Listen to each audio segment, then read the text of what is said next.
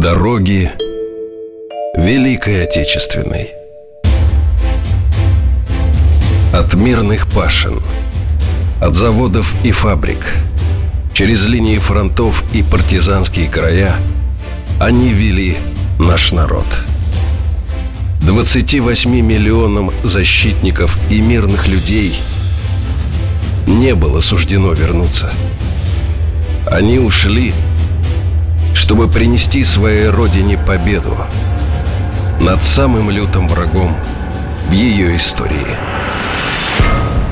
Система сельского хозяйства страны, основанная на колхозах, в условиях катастрофического сокращения пахотного клина и трудовых рук справлялась с задачей обеспечения сырьем промышленности, а населения и армии продовольствием – Люди тыла жили в условиях строго нормированного карточного распределения.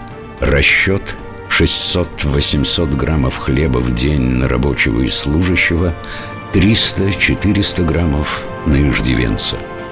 В условиях ленинградской блокады эти нормы снизились в несколько раз до 100 граммов низкокачественного хлеба. Все для победы. Каждый четверг. Утром.